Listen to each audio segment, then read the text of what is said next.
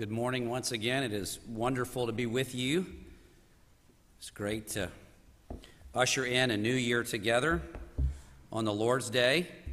Um, this morning we're going to continue. Really, it's it's a sermon series that was begun when we started Advent, the last week in November. And it's really what's evolved over the past two or three years is that um, we end up starting an Advent series that we really enjoy, diving into the life of the Lord Jesus.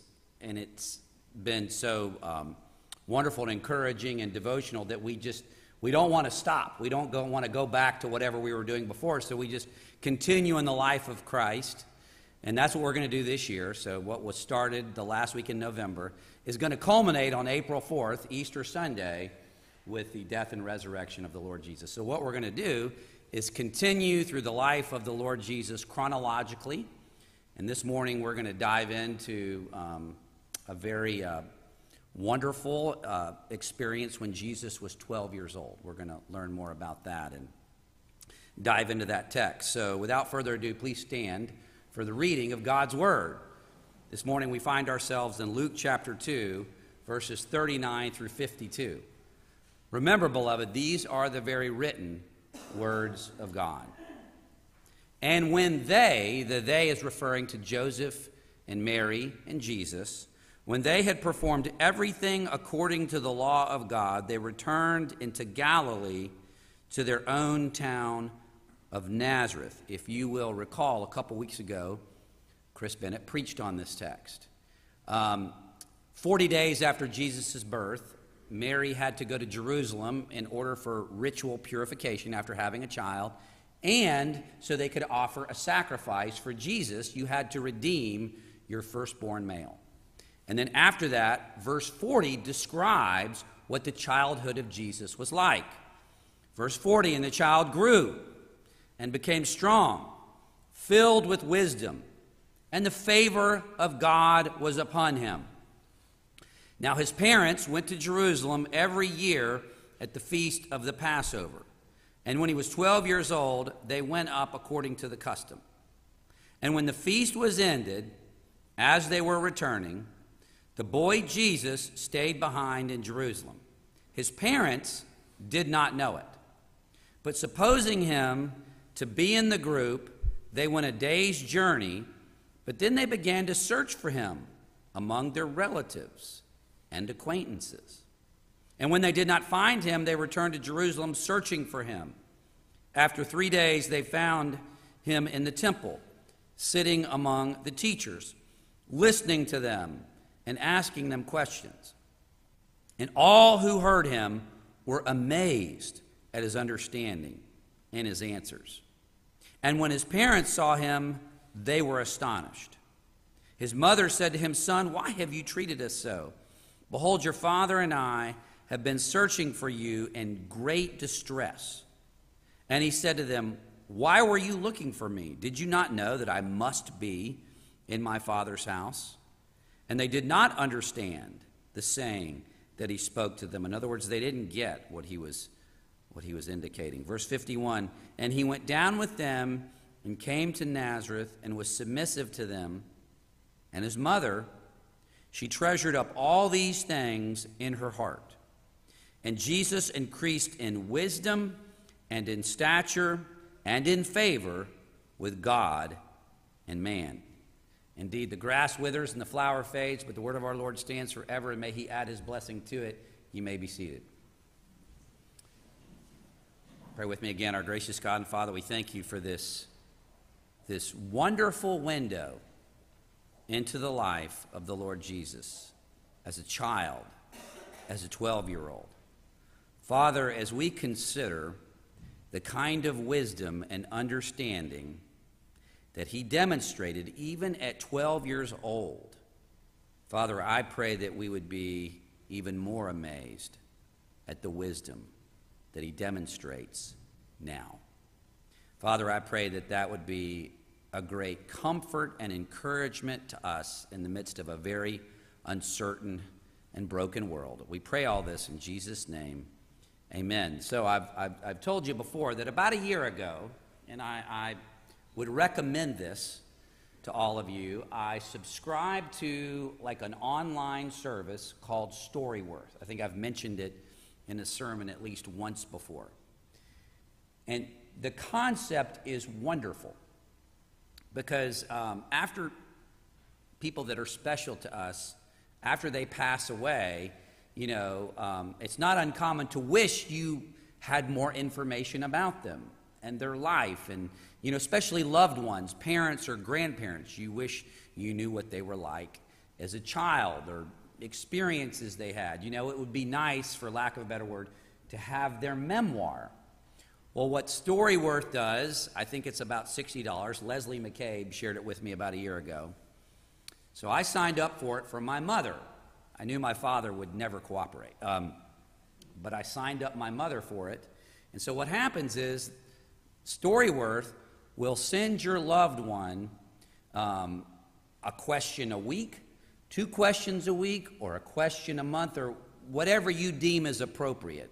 How, however much cooperation you can get from your loved one, you can select from pre-written questions, or you can write your own, and the service will send your loved one a question and provide them like a, a paragraph space for a response. And so it collects those, and over the course of a year, it collects all those, and at the end of the year, it puts it into a nice book and sends it to you, and it serves as a kind of memoir, and it has been wonderful. It was so wonderful that I signed up for six more months, because I get, every, every other week, I get a wonderful story from my mother. In fact, this past week, the prompt was this, quote, "What have been some of your life's greatest surprises?" And one of the good parts is, as soon as my mom fills it out, I get a copy of her answer. And so this week, she wrote in her response that she was going to share something that she had never told her family. And I was like, wow. And she said when she was about twenty years old, she applied for nursing school at Carolina in Chapel Hill and was accepted. Um, because she'd always been interested in, in, in nursing and things like that. But after discussing it with her parents, for certain reasons, her parents advised her not to accept it. And so she didn't. And so I, I wrote her back. I was like, Mom, this is so impressive. This is wonderful. We, you've never shared with this. Had no idea you'd been accepted to nursing school and, and, and forewent it because of the advice of your parents. How do you feel about that? Do you have any regrets? And she wrote back that she didn't have any regrets. She was very thankful for her life and, and what the Lord had done in her life. And, and I guess I'm thankful because I probably wouldn't be here if she would have done that. Um, but that was wonderful. And I get, I get stories like that week after week. You know, um, especially with our parents or our grandparents, we love to know more about them. We love to know more about their background.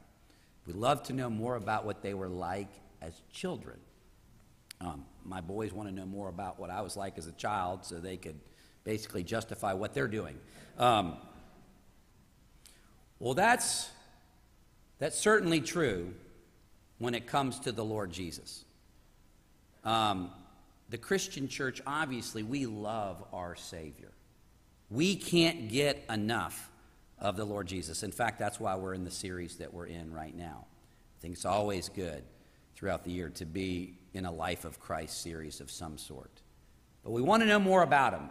The early church, in particular, had a fascination with the childhood of Jesus, with what Jesus was like as a boy. There's only one problem. What is it?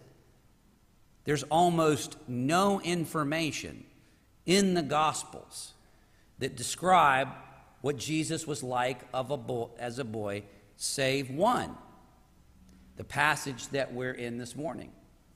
And so, with a dearth of that, con, uh, that with, with a dearth of that kind of information, do you know what some in the early church did? Do you have any idea? Well, of course, they made it up. I can remember learning in seminary about something called the Infancy Gospel of Thomas. Have any of you ever heard of the Infancy Gospel of Thomas? That's not to be confused with the Gospel of Thomas, okay? The only thing that the Gospel of Thomas has in common with the Infancy Gospel of Thomas is they're both wrongly attributed to Thomas, a disciple of the Lord Jesus. The Gospel of Thomas, that was found in the mid twentieth century and is a collection of sayings of Jesus that's not part of our Bible. The Infancy Gospel of Thomas was probably written in the late second century, one seventies A D, and is full of embellished, um, false and legendary accounts of what Jesus was like as a boy from ages five to twelve. And they're very interesting, and I want to share a couple with you, but keep in mind, they're not true. There are virtually no scholars today, secular or Christian, that think that the stories that are told in the Infancy Gospel of Thomas actually relate to the historical Jesus, but they're interesting. And they come pretty early. Um, a couple of my favorites from the Infancy Gospel of Thomas picks up on Jesus when he's five years old. And so the five-year-old Jesus, Irenaeus, one of the church fathers, comments on this and talks about how spurious and wrong and forgeries and whatnot. But anyway, you have Jesus at five years old, and he is playing in a stream. And there, there's various accounts of this in different manuscripts, but uh, the five-year-old Jesus is told to make pools out of the stream, okay? It says not with his own hand or not with his own deed, but through the word of his power, so through a miracle. Like the five-year-old Jesus, apparently, according to the gospel, the Infancy Gospel of Thomas, is testing his powers as a young deity. And so he makes these pools, and he purifies the pools, whatever that means. So he does this miracle. He creates these pools by the stream. He purifies the pool, and someone tells on him and goes to his father Joseph and tells Joseph that the boy Jesus is working on the Sabbath. That's inappropriate. Joseph immediately comes out and begins to rebuke Jesus. Well, Jesus in that time had fashioned twelve clay sparrows.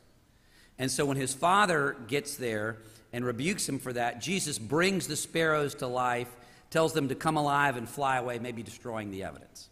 Okay? A few years later, a boy bumps into Jesus. That bothers Jesus. Jesus strikes him dead.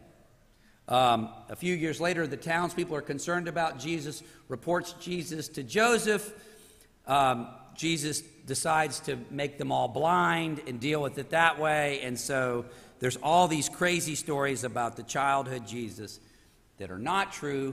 They're not born in fact. And they do this, they made them up because there's very little in the Gospels about the boyhood or childhood of Jesus.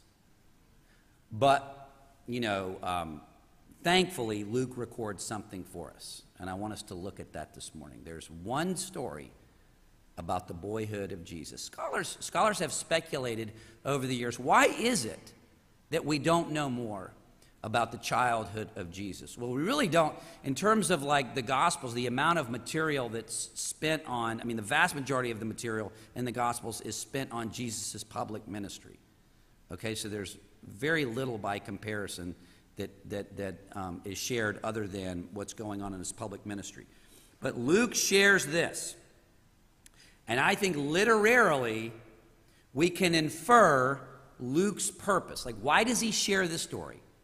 Of all the stories that Luke could have shared about the childhood of Jesus, Luke decides to share this one.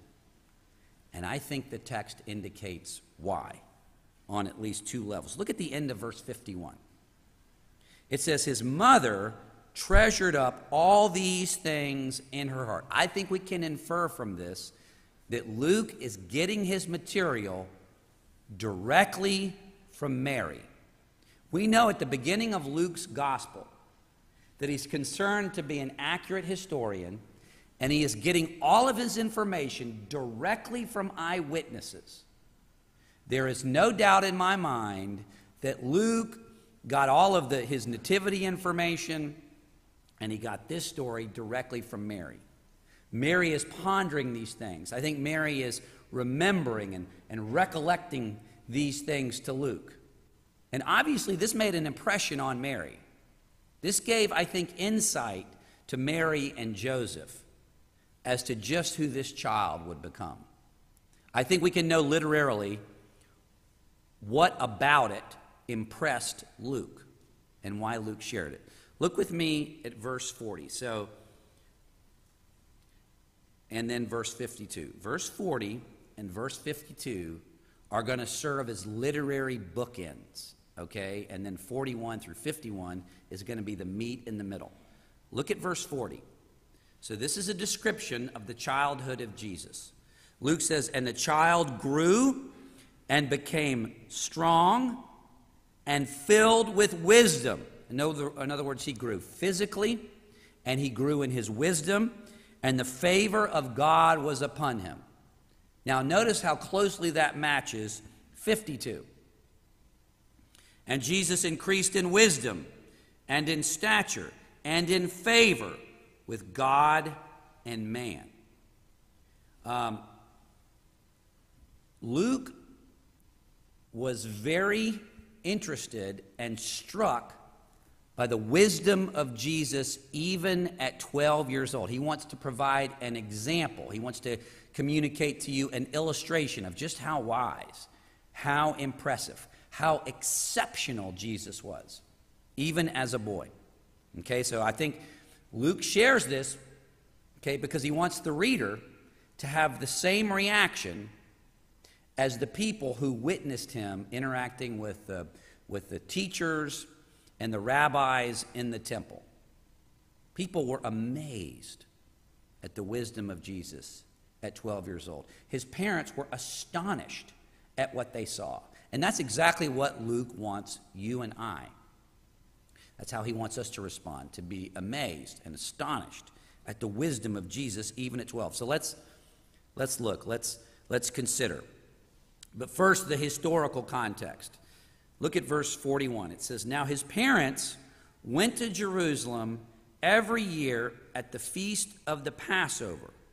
And when he was twelve years old, they went up according to the custom. Now, it is, it is impossible to know exactly what Luke has in mind here. There are multiple interpretations of what's going on. Now, obviously, from the Old Testament, um, all Jewish men were required to go to Jerusalem three times a year for the great festivals, the great feasts.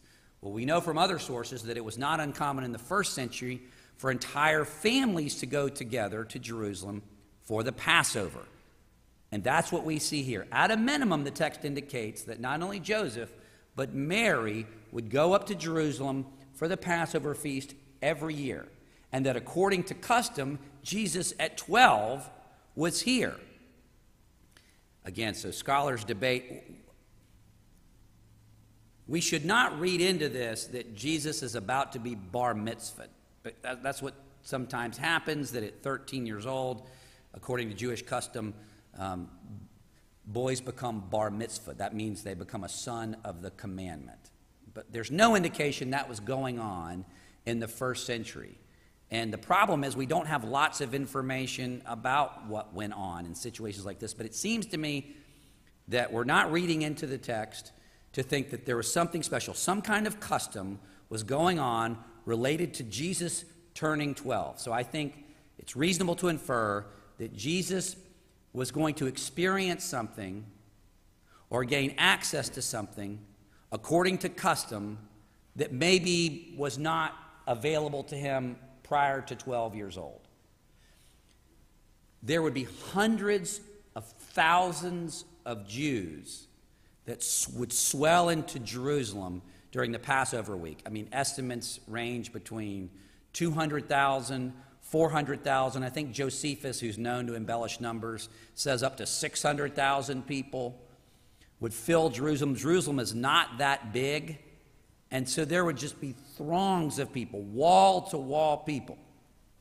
Because you might be wondering, how in the world could Joseph and Mary lose track of Jesus at twelve years old? How is that possible? Well, let's look at the text. I think it's interesting. Like, look at verse forty-four. What is verse forty-four? Verse forty-four indicates, and we can learn a lot from this, they looked for him, or they supposed that he was in a group. They would travel in groups from their hometowns up to Jerusalem. Um, and when they began to look for him, in forty-four, they looked for him among their relatives and their acquaintances. And so we should imagine in our mind's eye throngs of people traveling from all these local towns all over Israel up to Jerusalem. So they would travel in caravans. They would travel with family. They would travel with friends. And they weren't concerned about like child abduction in the first century. Completely different culture, much more familial, much more comfortable. There would be no concerns with parents to let their kids kind of wander around and spend time with other families and, you know, things like that. I can remember as a boy traveling for tennis tournaments all over the South when I was younger. And if you go to those tennis tournaments enough, you begin to know other families that are also participating in these tournaments. And over the years, my family grew comfortable with other families, and you would stay with them, and they would stay with you, and you would go to dinner at their house, and you would stay with them, and they would stay with you. And so I can see how this would happen. So they would go for, to Jerusalem for about seven days. They would travel in a caravan, and then they would leave. And I bet when they were in Jerusalem, they might not even know who Jesus was spending the night with. You would assume he's fam- with family and friends and that he was fine. And I think what we can infer from the text is there was something special going on as Jesus was twelve. He had spec- special access to the teachers of the law, maybe in ways that he had never enjoyed before. And Jesus was making the most of his time. Jesus um, was what we would probably describe as a prodigy.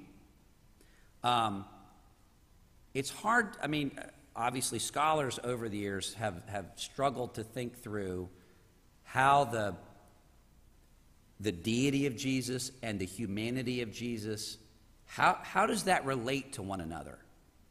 You know what I mean? Like he's one hundred percent God, conceived by the Holy Spirit, but he's also one hundred percent man. How is it possible for Jesus, who in one sense is omniscient in his deity, to grow in wisdom and knowledge in his humanity? How is that possible? I don't know. No one knows.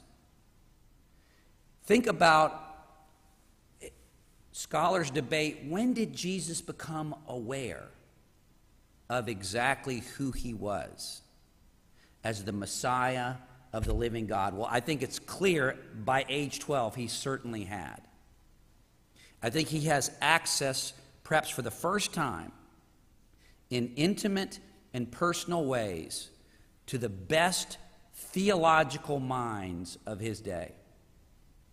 And I think he loses track of time. Like so, you're so if, if we just if like we were, if we were discussing this over lunch, you're like, how did this happen from a practical standpoint? How did his parents leave him and not realize until the end of the day that Jesus wasn't with them?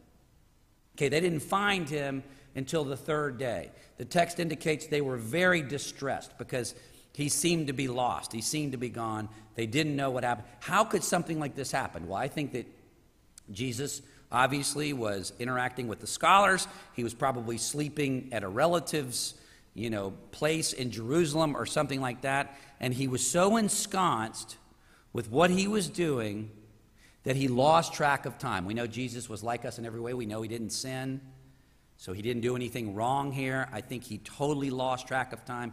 He was so engrossed in what he was doing.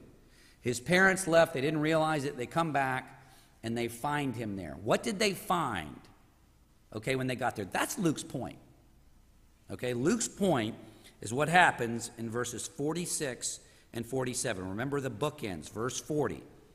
Luke says that he grew, he became strong, filled with wisdom. The favor of God was upon him. God was pleased with him. God was blessing him.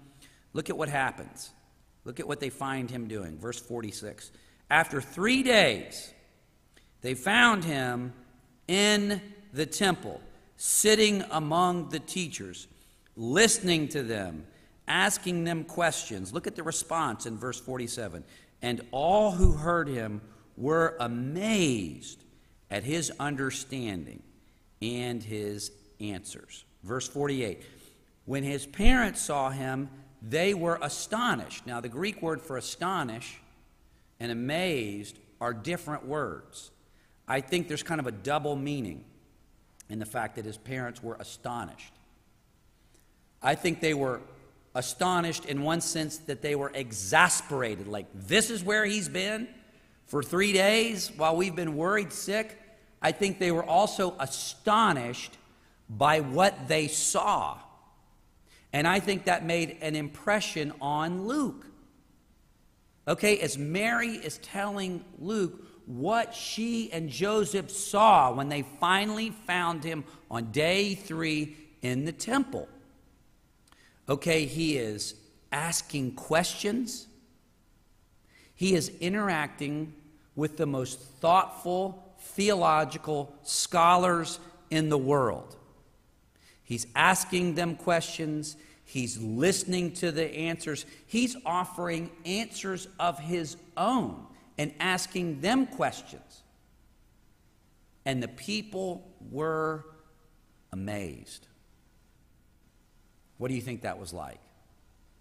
What do you think it would have been like to have been a witness to this?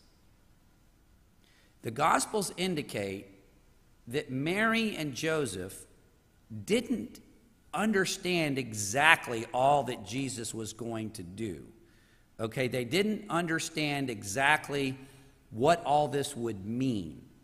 I know it's, I mean, like, you know, it's, we have the benefit of the light of the new covenant. Mary did not have that. Mary and Joseph are learning more about what it meant that Jesus was the Son of God and the Messiah of God the more that he grew up, and they were astonished. They could not believe the level of insight and wisdom displayed by this twelve-year-old. Incredible. Luke wants the reader to be equally amazed. Luke wants the reader to be equally astonished. Luke wants the reader to be encouraged and comforted. It's really a comparison from a lesser to a greater. Because if Jesus had this capacity at twelve years old, if he's able to engage with the best theological minds in the world at twelve, think of what his understanding and wisdom was like when he was fifteen, or eighteen, or twenty, twenty-five, or thirty. Okay, fast forward, you know, eighteen years. Um, And, and what he was like when he was interacting with the scribes and Pharisees during his public ministry, his grasp of the scriptures. It's not just that he knew a lot of things, as Nate indicated the difference between knowledge and wisdom. Jesus was incredibly wise. So the point to today's sermon is that we should be equally amazed at the wisdom and understanding of the Lord Jesus. And if he was this wise at twelve, what is the glorified Son of Man? What, what kind of wisdom? He possesses all wisdom and all knowledge, which means we can trust him with every situation in our life. Whatever difficulty you're facing, whatever hardship you're facing, you can trust the wisdom of Jesus in your life. He is wisely superintending every single detail of your life.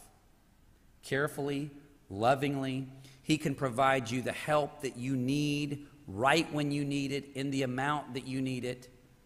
Luke's point is you can trust this Savior. I think we also learn the emphasis is that he was really a human being who grew in wisdom and knowledge, and that means he can identify with you. He can understand your plight.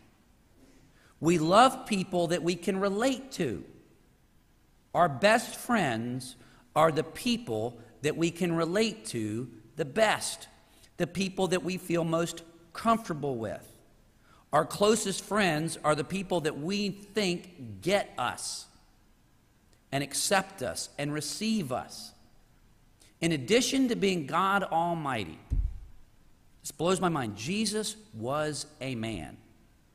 And even now, the man Jesus sits at the right hand of God. Jesus in his humanity and his wisdom knows exactly what you're dealing with and exactly what I'm dealing with. And therefore, we can trust him and worship him. Um, and we should be amazed every bit as much as were the people in our text today. Let's pray together. Our gracious God and Father, we are amazed at, at the wisdom of Jesus, his understanding. The, the details here are sparse, but what is communicated is, is incredible. If Jesus was this wise and this capable at twelve, I cannot fathom his wisdom now. Father, help us to be reassured that we can trust the wisdom of our Savior, that he knows us, that he can relate to us, um, and that he is working every detail in our lives in a way that's for our good and his glory, in ways that in the light of eternity we will know one day are, are so very wise. We pray this in the matchless name of the wise one, the Lord Jesus. Amen.